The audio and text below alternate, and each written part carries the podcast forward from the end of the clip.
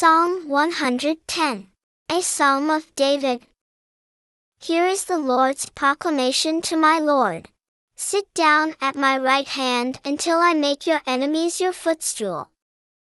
The Lord extends your dominion from Zion. Rule in the midst of your enemies.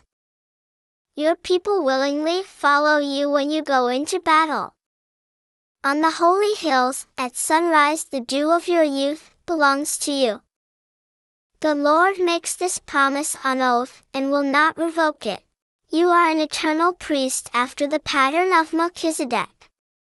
O Lord, at your right hand, he strikes down kings in the day he unleashes his anger. He executes judgment against the nations. He fills the valleys with corpses. He shatters their heads over the vast battlefield.